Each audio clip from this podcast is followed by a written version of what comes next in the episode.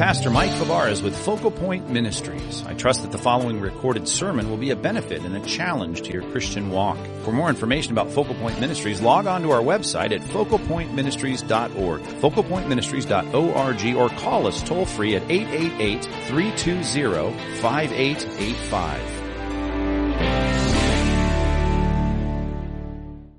I was asked recently if growing up I ever played on any sports teams. And you ever played on any sports teams? I felt like they were uh, doubting my masculinity with that question. So I was careful in my answer not to lead with my competitions in the chess club or the dominant period of my high school career competing as a part of the orchestra. So I tried to locate in my mind those periods of times because I knew my inquisitor was trying to ask about like football and basketball and those kinds of things. So I, I remembered that and I, and I did compete on some of those levels. So I, I was able to answer with a very manly and forceful retort. Well, of course I played on sports teams, I said. But I do remember both, and they were very different. I remember the difference between a physical competition and a cognitive competition. And I knew what it was to kind of uh, sit across from an opponent, an adversary uh, at a chess match, and I knew what it was like to stare down my opponent in a wrestling arena. And those were two very different things, right? I, I knew the physical taxing kind of competition you're going to have, the kind of battle that is going to ensue when you are there on the wrestling mat. And I knew what it was to strategize over, uh, you know, a chessboard and trying to, to outwit your opponent. In the one, I would come home bloodied and bruised. And I mean, I was the poster child for Proverbs 30, 33, the pressing of the nose brings forth blood. I, I, I mean, my nose should be right next to that that verse. I, I, I, bled almost every match. And so I, I, would come home bloodied and bruised. It looked terrible. And then I would come home like mentally battered when I was trying to figure out how they beat me in six moves on the chessboard. So I was, I had those experiences of knowing what this thing was like. And I knew the difference. And I, I didn't go to a chess match thinking I was going to come home battered and bruised. I kept those two different. My expectations were very different going into each of those. That was until I read a website this week that did nothing but chronicle stories of people who were in chess matches and ended up getting in some kind of physical altercation. It's out there. And this one had page after page after I scrolled forever reading these stories about people that were there playing chess and then all of a sudden they started beating each other. And, you know, there were several times I wanted to, to beat someone at a chess match physically, but I, I refrained and I never did it. And here were these people that not only were throwing bottles at each other and, and, and hitting each other, they had stories like this Pennsylvania story in 2003. A man pulls out a knife during a match and actually physically stabbed his opponent during a match of chess. 55 year old man in England. The article said he'd had enough in the middle of this. He pulls out a gun and shoots his opponent. Kills him playing chess. I mean, there, there's a guy who takes his, his boards, board game seriously right there. He's just killing people over this board game. I, it was an amazing thing. Matter of fact, I read so much of this that actually I'm a little leery if you want to ask me to play chess now. I'm going to take some precautions. I'll be packing when we go to play chess because there's you know, there is that sense in which some people will respond with a disproportional response because they're, they're frustrated, they're annoyed, they're, they're, they're angered over the fact that they might feel like they're, they're losing. You gotta be ready for a disproportional response. You may be going to engage in a battle of wits, but some people will respond not in kind. They will do things that will actually hurt you in other ways which is a great principle for us to learn as Christians. And the people in Acts were learning that in a way that I think all of us need to learn it, even though we may not be seeing ourselves in the pages of the book of Acts like, hey, we're not going to jail for our faith. We're not, we're not, we're not being killed. We're not being beheaded for our faith, at least not in our culture right now in this little corner of the world. But It is happening. And it has happened, and it started in the book of Acts. Acts chapter 4, the first recorded outbreak of persecution in the church. And here's the thing you may go in trying to battle in the arena of ideas, which is, of course, what we've been learning in this series. We're 16 weeks into the book of Acts, and we keep learning that it is our responsibility, much like every Christian in the early church, to share the gospel, the good news. The problem is you share that good news and you get the kind of pushback that is really a disproportional response. I mean, we're trying to share good things, and here comes these people with their response to that that is actually painful. It goes often beyond slander and exclusion. And we know our brothers and sisters in Christ all over the world, whether it be in North Africa or the Southeast Asia or in the Middle East, that are suffering at the hands of torturers because of the fact that they want to hold out the word of life to people. See, the battle of ideas we need to learn in our world, people hold tenaciously to their own ideas. And the early church learned that here in Acts chapter 4. This all is connected, of course, to Acts chapter 3. And if you've been with us, we've seen that Peter is preaching in Acts chapter 3. And then we get this turn in Acts chapter 4, verse number 1, where all of a sudden we see the response of the leaders. We've seen this great expression of the truth of the gospel in Acts chapter 3, calling people to see themselves for who they are before God. They've got a problem. Christ has solved it. And the generous offer here of, of forgiveness is laid before them. And now all of a sudden, a response that you wouldn't expect, and yet, and yet we should expect it because Jesus told us to expect it. Here we have people pushing back and pushing back hard and putting Peter in jail. I'd like you to turn to this passage if you haven't already turned there and I want to find ourselves in this text. And I'd love to get through the whole chapter, but of course I can't. There's too much here for us to deal with in one morning. So I want you to just look at the context of this, which is the first four verses. And it's an interesting juxtaposition of things between here's what they were saying, here's how they responded, and then here's how other people responded. I mean, there's the basics of what we're set up with. Then they get thrown in jail, as we'll see in verse number three, and we see Peter's response, and we'll get to that, Lord willing, next week. And the response is it's telling, it's instructive. But today, if we can just get used to the fact that there is a battle involved. Now, again, you're going to yawn your way through this sermon if you are not engaged in opening your mouth about the gospel. So I'm sorry in that regard if you think, well, this doesn't apply to me. Matter of fact, anytime I talk about pushback from the culture or pushback from non-Christians, I get some people that are bold enough at the door or throughout the week to tell me, well, you know, you're always talking about that pushback. I don't have any of that pushback. And I'm telling you this, if you don't, then there's a problem. There's a problem, not only in choosing to live godly as a contrast in your life being a conviction, but when you open your mouth as an ambassador. It's true that all who desire to live godly in Christ Jesus will be persecuted. And the persecution may be different now than it is in some places around the world. It may be different now than it was in church history in some places. But we've got to realize we are going to encounter this if we are faithful to do what this book has been calling us to do. By extension, by example, we are to do what the early church did to share the message of repentance to a world that desperately needs it. And here's the response. Look at verse 1, Acts chapter 4. Let me read these first four verses for you from the English Standard Version. It begins this way And as they were speaking to the people, the priests and the captain of the temple and the Sadducees came upon them. Remember, he's in the shadow there of Solomon's colonnade.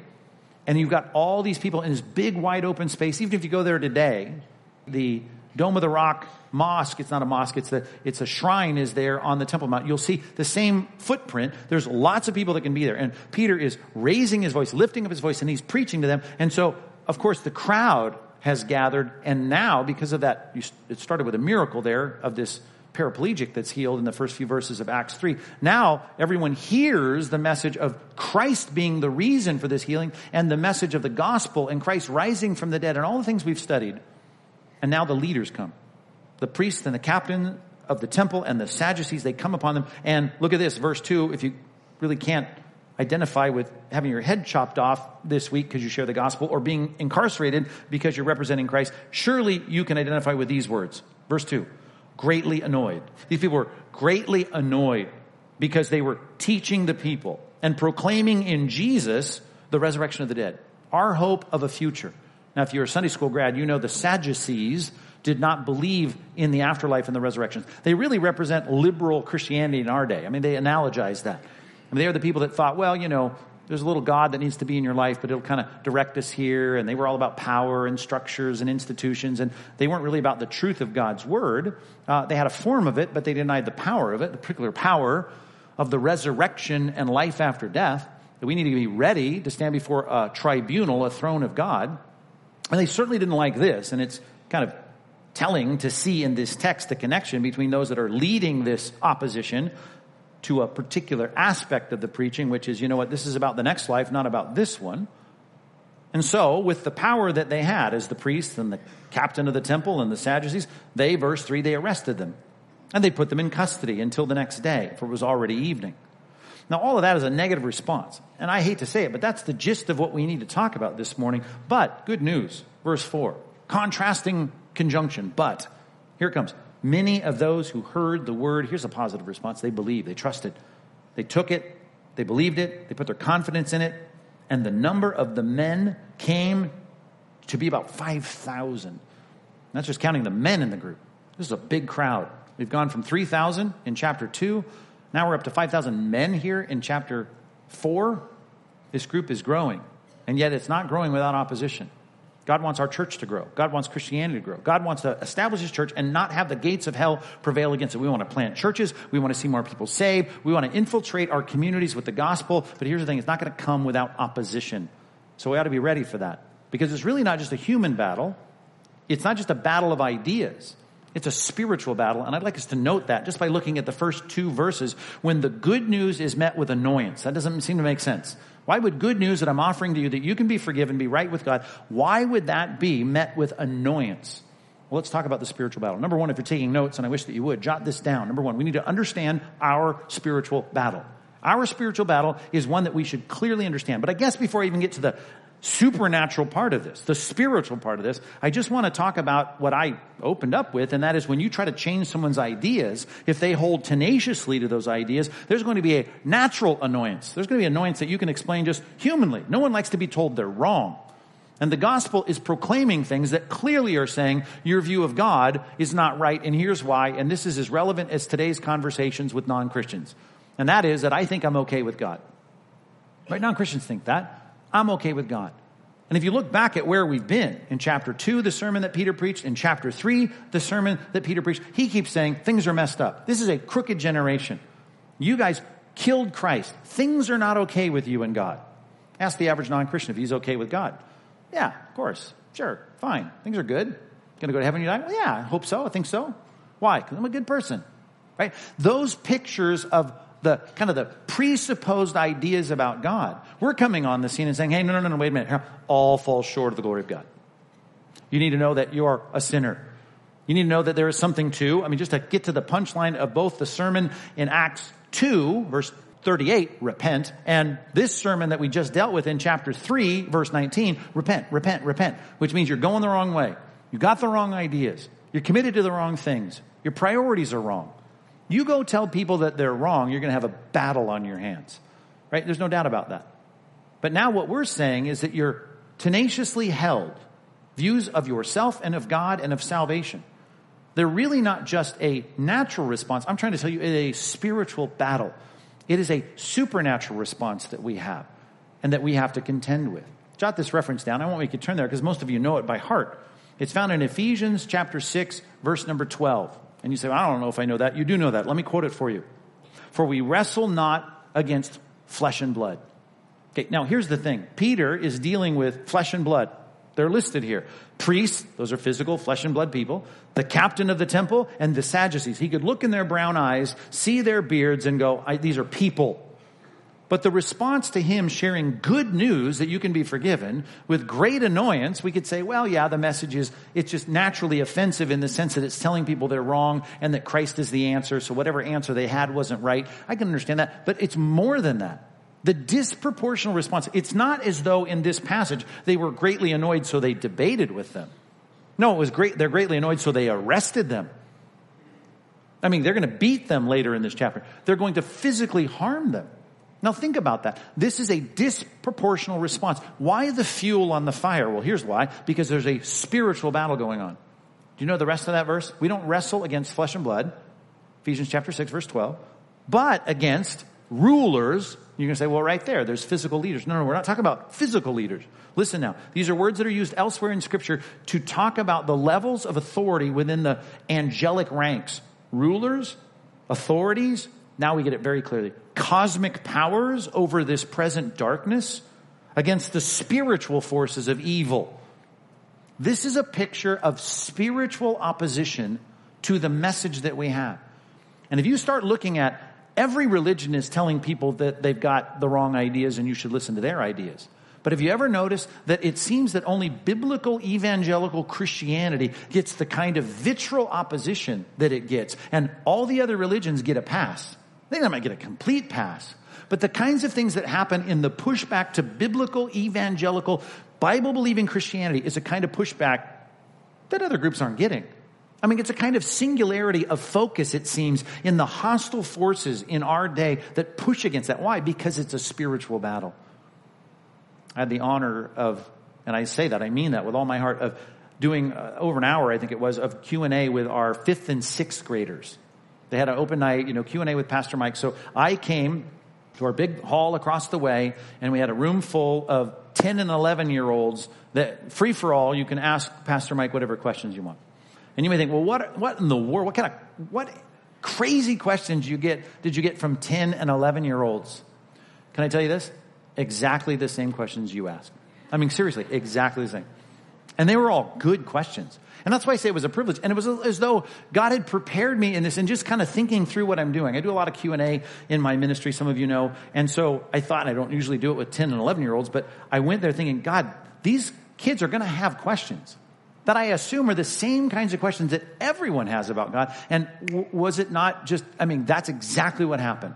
These are great, great questions. And one of the questions, I don't even know if it made it to the platform, it was one I think I might have done afterwards, as a kid came up to me and he says, Why would Satan, if he knows he's defeated, and these are, this is Mike Fabarez's paraphrase, but it said something like, Why is he still causing so much trouble? If he's lost, why is he causing so much trouble? Why is he harassing us? Great question. I've had that from wise, old, seasoned Christians. It's a great question. And I tried to, you know, on the spot, come up with an illustration. And I thought it was a decent one that I want to share with you. I said, listen, think about the punky kid at your school. I didn't use that language. I was like the, the, the troublemaker, I think I said. But you and I, the punk. Picture the punk at school. And he gets suspended. After being in a lot of trouble, he'd been to detention, he had his name on the board, and he gets suspended. This time the principal himself comes to the class and says, you are now officially out. As a matter of fact, you've caused so much trouble. You are out and you're never coming back. There's no hope of you coming back. You can never come back to this school. You're going to be escorted off the premises. We're going to lock the chain link fence with the padlock behind you. You're never coming back. And I asked the question, so what do you think his behavior is going to be like as he goes to his desk, has to clean it out, goes to his locker, let's just a picture of a locker, maybe junior high, and has to clean out his locker and gets escorted down the halls, how is he going to deal with that whole situation? Do you think he's going to dutifully, nicely go down the halls? Just, oh, okay, yeah, I guess I'm out. Going to see you, who's not a bad person, who's doing the principal's will, and go, oh, yeah, hey, how are you? See ya. Yeah. Oh, well, I guess I won't see you. I won't see you here. You know, I'm out. No way. He will cause trouble. What kind of havoc will be wreaked by a guy who knows that he's absolutely done, that the authority has ruled against him, and he is banished. Well, he's not currently banished right now. He's right now going through the classroom and through the hallways, kicking desks over and dumping stuff out of lockers and causing as much trouble as possible. Lo, his doom is sure, as the old hymn says, Martin Luther would say. Right? The Bible's very clear. He has been judged at the cross. Colossians is very clear. I mean, the principalities have been judged, but they're causing a lot of trouble. And a lot of trouble for you. Because you're down the hallway trying to convince someone to submit themselves to the will of the principal. And here come the gang that's getting kicked out down the hall. You think they're going to stay out of that conversation? No way. The rebels are going to rebel. And they're going to work hard and push back against your efforts to spread and expand the lordship of Christ over more people. That's the last thing they want. They hate the principal. And they don't like you trying to get people to obey the principal, to submit to him, to trust in him, to learn to love him. None of that they want. There will be a spiritual battle. You do not wrestle against flesh and blood. I mean, you do in the sense that they're the ones that are giving you a hassle. They're the ones that might revile you and scorn you and exclude you. And one day, maybe even in our culture, maybe sooner than later, they might imprison us. They might actually persecute us in physical ways. But you know what? There's something pushing that. There's something fueling that. And the kind of persecution that's going to come on the world is not a banishment of religion. In that sense, Marx and, and, and Nietzsche, these guys were wrong. This is not a religionless society. We will always be a religious world. It's just that they're not going to want biblical Christianity. They don't want your brand of religion. They don't want you talking about the lordship of Christ and the death on his cross and penal substitutionary atonement taking care of your sin and you having a singular focus on Jesus being the only way. And I've quoted it, maybe too much, but that Barna report that came out a year or two ago that said that millennials, the young evangelical Christians, half of them believe that it is wrong for you to evangelize. They think it's immoral. It's wrong for you to go around persuading other people to trust in Christ. If this is the mindset of even the young churchgoers, and I call them that because I don't think you really can understand Christianity if you don't think that our call is to call people to faith in Christ. How can they be saved unless they trust in Christ? How can they trust in Christ unless someone tells them? We need someone to tell them. This is the point of Christianity. Follow me, I'll make you fishers of men. And so it is that we must recognize that if we're doing the work, that we're not, we're not pressured by the culture to shut our mouths. And if you open your mouths, guess what? You're going to be a spiritual battle. You're going to have a lot of pushback that's going to be harder and stronger than you might think. So I want to give you a couple rules real quick before we leave this point, and I know they're not here derived from verses 1 and 2, and I'll give you a little caveat and put a little asterisk by it. They're biblical points. But when I think about people being greatly annoyed, and who knows what they might do to us when we proclaim the truth of Jesus, I want you to recognize there's two things you've got to make sure you do. Frankly, they're super important, and in our day, they're more important than ever because these people can get under our skin so quickly when you don't get the promotion, when people exclude you from things, when you somehow suffer monetarily because of your Christianity, you're going to be tempted. And I want you to remember these two things. The first one comes from 2 Corinthians chapter 10, verses 3 through 5. Jot that down. 2 Corinthians chapter 10, verses 3 through 5. And it would remind us this. Let me summarize it. That we have to stay in the battle of ideas. This is a battle, and it's a spiritual battle. But we, as Christians, stay within the arena of words and ideas. That's the battle we're in. We're in the battle of argumentation. We're trying to change people's minds. As distasteful as that is to some apparent younger millennial evangelicals, this is our job to change people's minds. Knowing therefore the fear of the Lord, to quote 2 Corinthians chapter 5, we persuade people. We're persuading men to change their minds. And all I'm saying is we stay in that realm, even when the disproportional response is to that some kind of persecution. They may do things to you because you're simply trying to change their mind, and you might say, Great, I'm rolling up my sleeves then and going at it.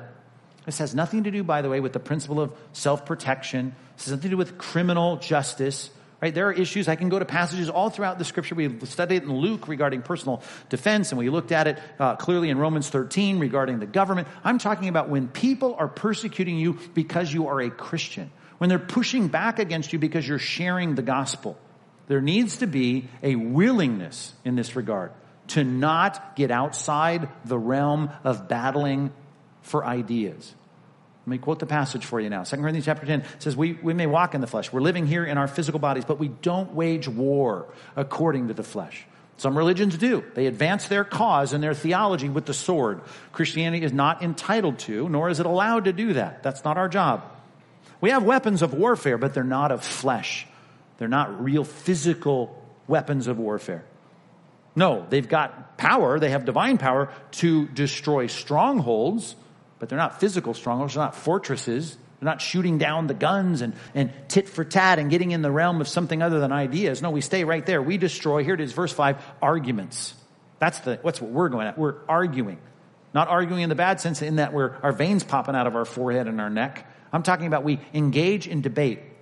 We destroy arguments and every lofty opinion, and Oprah's got a lot of them, and so does everyone else, right? They're giving you opinions raised up against the knowledge of God. If it doesn't square with what God has revealed himself about himself, well, then we're going to tear it down. Matter of fact, we're going to try to, here it comes, take every thought captive.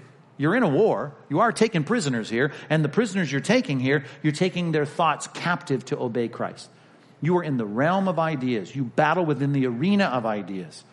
If we're in a chess match, we stay here battling in a chess match. And if they start to throw punches, we're not throwing punches back. And I say that because even as I say that, you may think it's a metaphorical response. And that's why I said there's two rules. I want you to add this second rule. There's plenty of verses you could jot down for this. Let me quote a few. I want you to not even roll up your sleeves and punch them back verbally. I'll put it this way. Rule number two, never be vindictive. In the realm of ideas, I'm debating ideas about thoughts regarding God. I'm never going to be personally vindictive with my words. Because you may think, well, as long as I'm dealing with a battle of ideas, and if this is about words and proclaiming things, well then, if they start attacking me with ad hominem arguments, well then, I guess free game, I can go back. That's not, that's not, the Bible doesn't give us that right. Matter of fact, here's what it says. Romans chapter 12, verse 14. Romans 12, 14. Bless those, that's a verbal thing, bless those who persecute you. And as though we didn't get it, here's the second half of that verse. Bless them, do not curse them. Well, they're cursing us, they're slandering us, they're maligning us. You're right. But you don't have the right, just because we're dealing with ideas and words and concepts and messages and philosophies and theologies, to say, well, I'm going to use my words now because I'm still in the realm of ideas, and I get to slander them back. No, you don't. Matter of fact, you're supposed to say good. Bless them. That's that the literal word means to say good, good things. 1 Corinthians chapter 4, verse 12. 1 Corinthians 4 12. When reviled, Paul gives us as an example in his own life, we bless. When they revile us, we bless them. When we're persecuted, we endure. So we endure this as much as we want to roll our sleeves up. And when they start with ad hominem attacks on our personal character or whatever it may be, I want to go after them. Don't. Self control. And then the example, 1 Peter chapter 2, verse 23. 1 Peter chapter 2, verse 23. When Jesus was reviled, he did not revile in return. When he suffered, he did not threaten. Those are words. He could use words to go after them and attack them verbally. No, instead, he continued entrusting himself to the one who judges justly. And that reminds me of the principle that ramps up in Romans 12 when it says, bless, don't curse. You need to say positive things not cursing them. Then it says, remember this, talking about entrusting ourselves to a righteous judge. God says, and he quotes the Old Testament, vengeance is mine, I will repay. And what does he start that with? Leave room for God's response.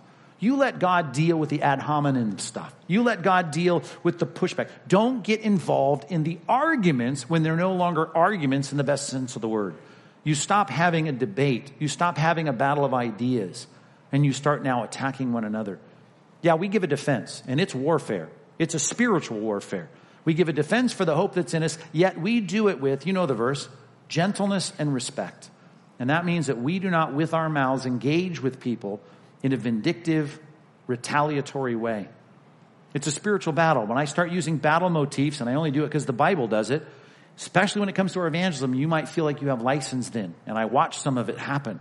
I watch it happen online. I watch it happen sometimes on your Facebook page. I watch it happen on Twitter. I watch the kind of verbal assaults going on and Christians get into it way too fast. I just read it again. Bless those who persecute you. Bless them. Do not curse them.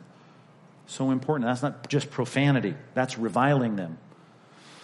Don't revile in return. When Jesus was reviled, 1 Peter 2.23, he did not revile in return. He kept entrusting himself to the one who judges justly. Understand our spiritual battle. It is a naturally opposed message. It is a supernaturally opposed message. You just need to keep your cool and you need to be self-controlled. Acts 4:1 they were speaking. Authorities came on. They were greatly annoyed. We've all experienced that. If you've ever opened your mouth about the true gospel, you've, you've experienced that. And then what they do? Verse 3.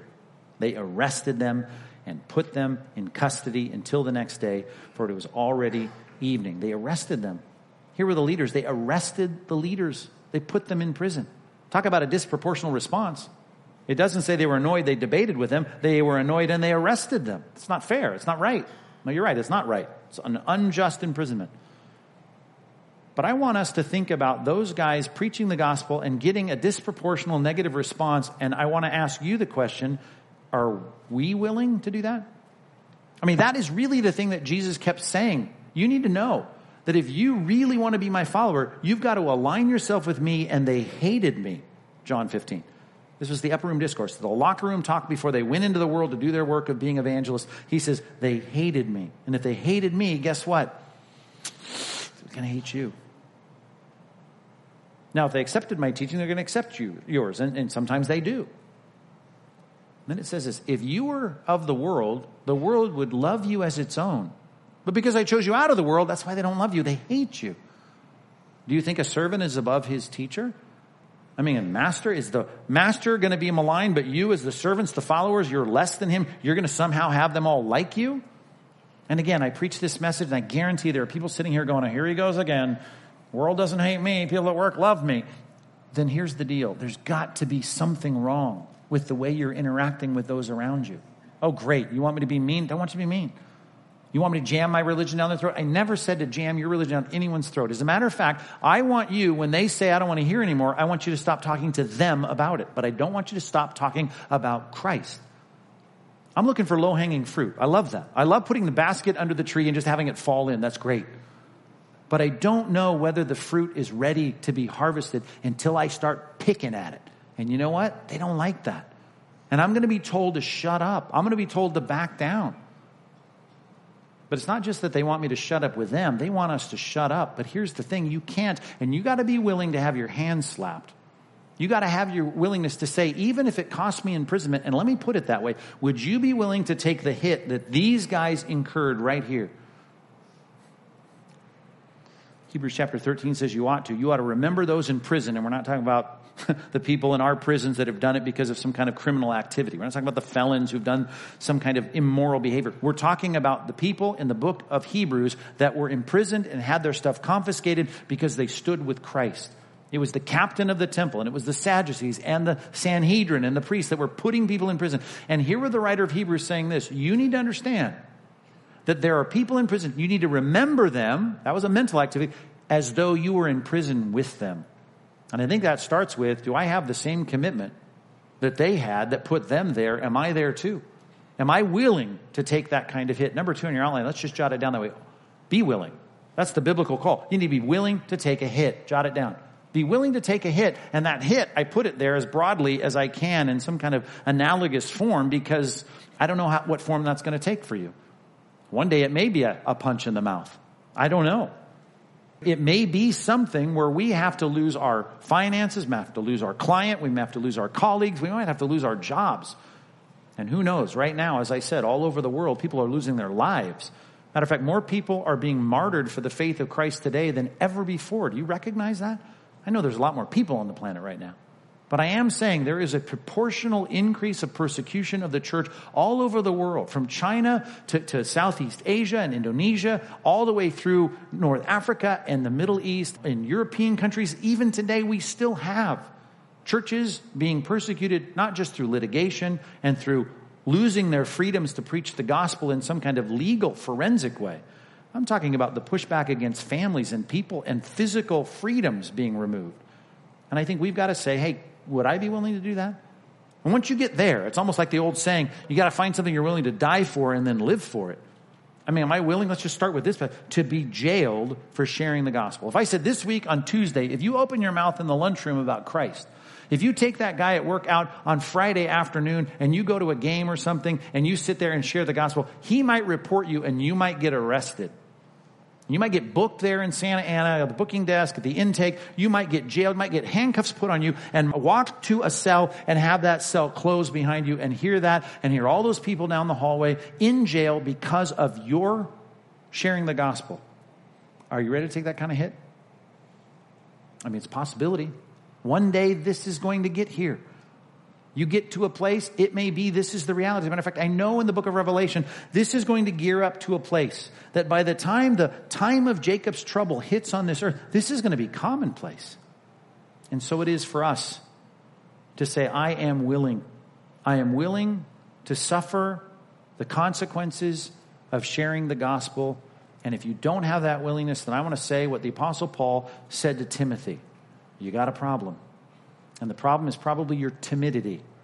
And you think somehow your timidity, it corresponds to Christianity, and it doesn't. Paul said, I'm not ashamed of the gospel, Romans chapter 1, verse 16. And he says in 2 Timothy chapter 1, hey, Timothy, don't be ashamed of the testimony of our Lord, and don't be ashamed of me, his prisoner. And you know the next line? He says, suffer, suffer with me for the gospel of Christ Jesus. That picture of the willingness to say, hey, Timothy, you cannot hide, even in your pulpit there in Ephesus, as this young pastor in a church, you can surround yourself with Christians. No, you got to be on the front line. Everyone has to share their faith. Everyone has to be vocal about the gospel. And you need to be willing to suffer. And don't distance yourself from Christ and his testimony, and don't distance yourself from me because I'm sitting here in a prison suffering because of the gospel. If you're signing up for the chess team, I might recognize that you don't think you're going to get blood on your shirt. But if you're signing up for the wrestling team or you're signing up for the football team, you'd have a different expectation. And I'm saying, though we cannot hit back, we can't even slander back, we can't curse back when we're cursed. I still need to know we're signing up for something that's going to involve a hit, a hit of some kind. And we need to be able to say, as Jesus taught us, in that day, when I'm hated, in that day when I'm spurned or reviled or excluded. I'm quoting now Luke chapter 6. Rejoice. That's a hard thing to do. Rejoice. They're going to rejoice at one point in this passage because they are counted worthy to suffer with Christ. But right now, I want to say, I want to be able to say, even if I don't get invited to the office party because they see me as the Christian freak in the office, I'm going to rejoice. Matter of fact, Jesus says, leap for joy. That's going to be hard, but try to jump, would you? When you go back to your office, jump. Why? Because that's how they treated the prophets who went before you. That's going to be a hard thing to do, but it starts with a mindset that we're in a battle, a battle that is going to cost, a battle that's going to incur some kind of injury to my Christian life. And so I'm willing to do it. I'm willing to stand with other Christians who have gone through this. I always invite you in a sermon that touches on these topics to read more about the persecuted church. And though I didn't have a lot of room for a lot of titles, I put a couple on the back I mean, the classic is reading at least the Fox's Book of Martyrs. You really need to read that book if you've not read it ever. Go to Audible. You can have it read to you at night as you, you know, exercise or whatever. Sit in your chair. You've got to at least see that our spiritual forefathers have suffered greatly.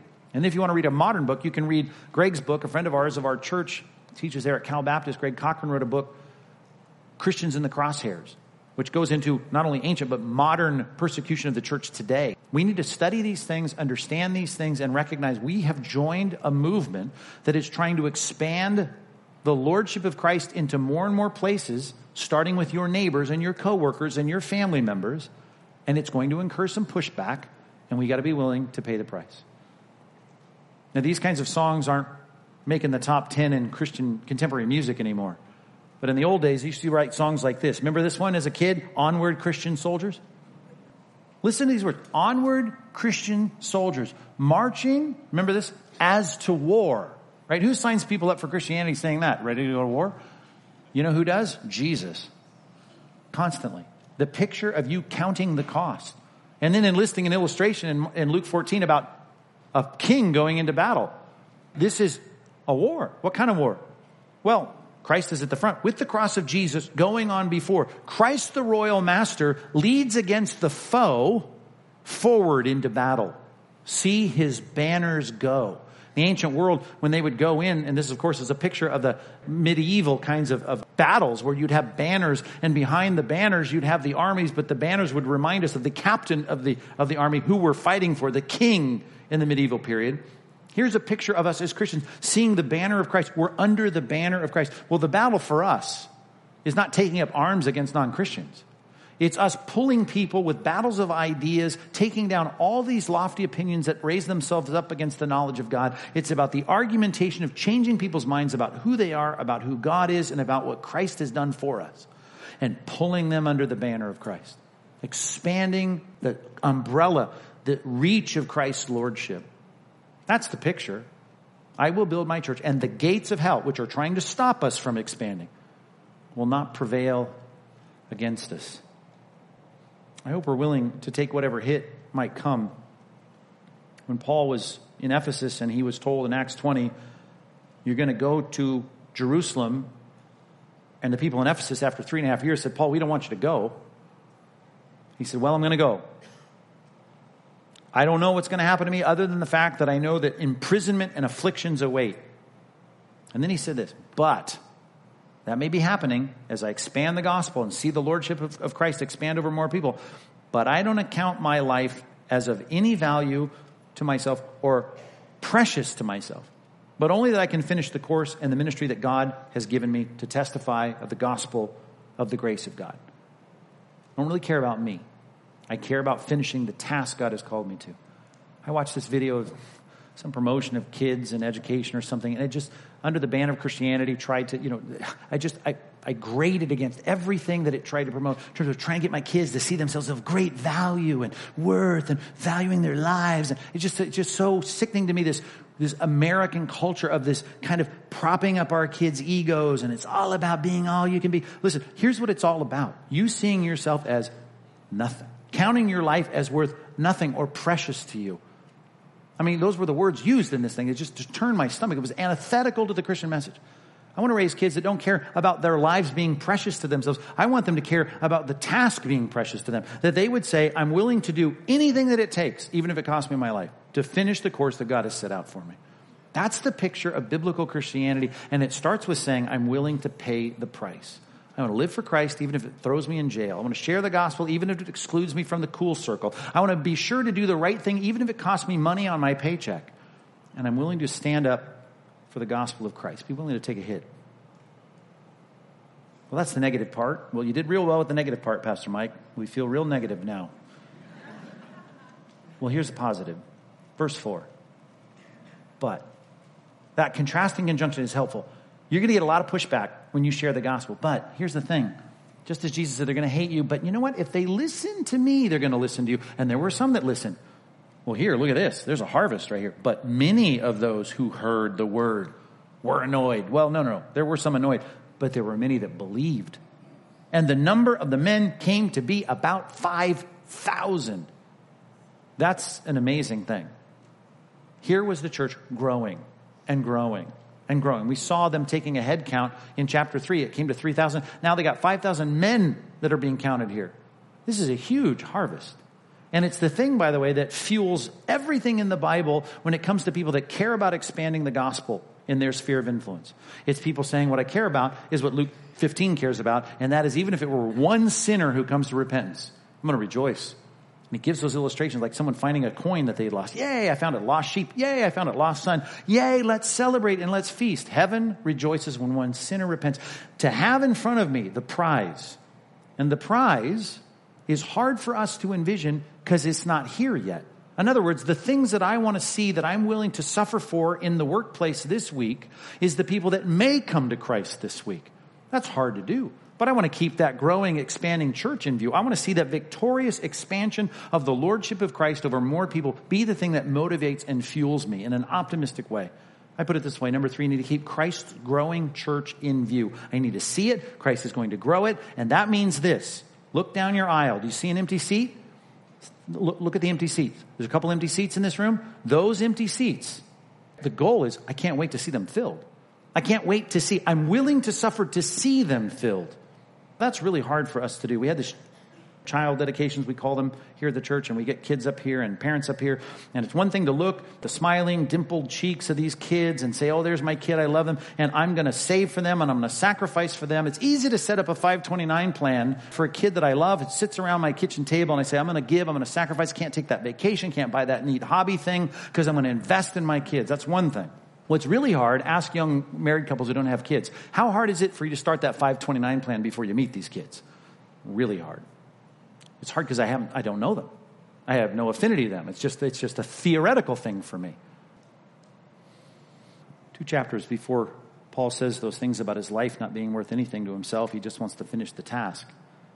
When Paul was in Corinth in Acts chapter 18, Christ appears to him and says in this vision, You're going to have a really hard time in Corinth, but I don't want you to bail out. And here's what he says He says this in, in verse number 10 I'm with you you're not going to be ultimately harmed. I want you to keep on speaking because I have many in this city who are my people. They weren't in the band of disciples yet. They couldn't be counted yet. But I got more people that need to be in this. And they're there. I want you to be willing to take the hit for the potential of people that Christ knows there are more people. There are people to fill these seats right here and they're out there. They're in your neighborhoods. They're at the classes. They're in your kids' sports leagues, and you can see them saved. And the Bible says, here is Paul being warned to put up with the hard stuff so that you can see those people that are mine join our team. Paul had that perspective in the very last letter he wrote in 2 Timothy when he told Timothy, Get over yourself. Don't be ashamed. He says this about the suffering he's going through because this is his second Roman imprisonment and he's going to have his head chopped off in Rome. And he sees that coming, at least in a general sense, and he knows he's suffering, and he says, But you know what? I'll endure everything for the sake of the elect. Now, he's not thinking now, looking in the eyeballs of the people that are already saved. Notice this next line. This is 2 Timothy chapter 2, verse 10. That they may also obtain the salvation that is in Christ Jesus that they might be saved. I'm willing to endure everything. He sits in a prison for the people that are going to be saved. You have to keep the church in view. of God's growing, expanding church. And as long as I'm quoting old songs, let's quote the fourth verse of that old hymn, Onward Christian Soldiers. It says this Crowns and thrones may perish, kingdoms rise and wane, but the church of Jesus, constant will remain. Gates of hell can never against the church prevail. For we have Christ's own promise. We will never fail. The picture of looking forward at the horizon optimistically that God is going to not only fill this church, but he's going to fill our daughter churches and that we're going to have to plant more churches, not just 50 miles away and 500 miles away, but we're going to plant churches 10 miles away that Christ is going to fill with people in this city, in this county that need to be saved. That's the perspective of the growing church in the book of Acts. Let me test your endurance here as we come in for a landing. Ready? I'm going to read 15 passages for you. Very short. 15 passages of the flavor of the book of Acts, and maybe if you've never heard them back to back, you don't catch it. It is the overwhelming emphasis of a optimistic focus on seeing the church grow. 241. And they were added that day, remember these words? About 3,000 souls. 247. And the Lord added to their number day by day those who were being saved. 4 4 in our passage. And many of those who heard the word believed, and the number of the men came to be about 5,000. 514. And more than ever, believers were added to the Lord, multitudes of both men and women. Chapter 6, verse 1. And the disciples were increasing in number. 6 7. And the word of God continued to increase, and the number of disciples multiplied greatly in Jerusalem. 931. So the church was being built up, and it multiplied. 1121. And a great number who believed turned to the Lord. 1124. And a great many people were added to the Lord. 1349. And the word of the Lord was spreading throughout the whole region 14.1, and a great number of both Jews and Greeks believed. 14.21, and they preached the gospel to that city and they made many disciples. 16.5, and the church, they were strengthened in the faith and they increased in numbers daily. 17.12, and many therefore believed, many believed, and not just a few Greek women of high standing as well as men. 18, verse 8, the rulers of the synagogue believed in the Lord, together with his entire household, and many of the Corinthians were hearing Paul, and they believed and were saved, many of them. The book of Acts is all about us getting excited about the growing church. So much so that that becomes an obsession, the harvest field, that we would say we're willing to take a hit and engage in the spiritual battle. Bring it on. Onward, Christian soldiers, marching as to war. This isn't a problem for us. We're not afraid of it. We value it more than we value our comfort. I quote it all the time. You may get tired of hearing it, but that great line that announces in the tribulational period the coming end. When it says the kingdoms of this world have become the kingdom of our Lord, God the Father, and of his Christ, and he will reign forever and ever. You hear me quote that all the time. A couple chapters later, there's a recapitulation of that simple announcement that the end is come. And this time, it reminds us that the rebel has finally been taken off the campus and the padlock on the chain link fence has been locked. This is the forecast, the announcement of it. And so you see the same theme, and yet you have that added element. The picture of all this battle being behind us. I don't like the battle. I don't want the spiritual battle. We one day will not have this battle. And so the announcement in Revelation chapter 12, verse 10. I heard a loud voice in heaven saying, Now the salvation and the power and the kingdom of our God and the authority of his Christ have come. Then it says, For the accuser of our brothers has been thrown down. He's done. And then it looks back and it says, Yes, the brothers who conquered him, they did it by two things. They conquered him. They endured the battle. They continued to push against the enemy who's blinding the eyes of the unbelievers. They fought the battle against the gates of hell. The Christians prevailed. Why? By two things. The blood of the Lamb. They were Christians. They got saved. They got right with God. God became their father and empowered their battle and they opened their mouth by the word of their testimony. They spoke up. And then one more line, and here's why I quote it For they loved not their lives, even to death, even if it cost them everything. They said, I love the expanding lordship of Christ over more and more people more than I love my own life. I don't love my life even unto death. Can you see the difference in the Christianity that's peddled so often from the platforms and pulpits of a lot of places that seem to make it seem like it's all about you getting yours and then God's going to pamper you and it's all great, as opposed to the old school Christianity of, of the Bible that says, hey, follow me, I'll make you fishers of men. Come and join the church, and you'll have to be batting down the gates of hell. Onward, Christian soldiers marching as to war. This is the picture of biblical Christianity to love the expanding militant church in the battle of ideas, winning souls for Christ. And I'm going to commission you this week to get out there and make it happen again. If you're weary in the battle, strengthen your hands, strengthen those feeble knees. Get back in the battle. You don't know everything? Fine. Great. Start the conversation. Find out that the arguments aren't really as hard as you think they are. Engage in the question what do you think happens when you die? What do you think about Jesus? What do you think about biblical Christianity? Have you ever read the Bible? Get the conversation going and point people to Christ. You can expect opposition, but it's worth it. Let's pray. God, help us, please, in our battle of ideas, even when they stand up and take a punch at us, whether that's relational, emotional, economic, whatever it might be. We recognize that we have a God who has called us to suffer hardship as good soldiers of Christ Jesus. And God, we don't revel in the pain. We don't even like the opposition.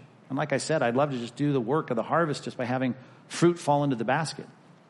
But I got to get out there. I got to climb some trees. I got to shake some branches. I got to find those that are willing to listen, whose hearts have been prepared and opened, the good soil that are going to bear fruit 30, 60, 100 fold. Help us, God, this week to cast the truth of the word out to more and more people that you might be honored and pleased by your church being vocal, overcoming because the blood of Christ has cleansed us and made us right before you, the blood of the Lamb and the word of our testimony. God, let us do that because we don't love our lives, not even unto death. We love you. We love your church. We want to serve you and give our all to it. God, motivate us and fuel us to do that in Jesus' name. Amen.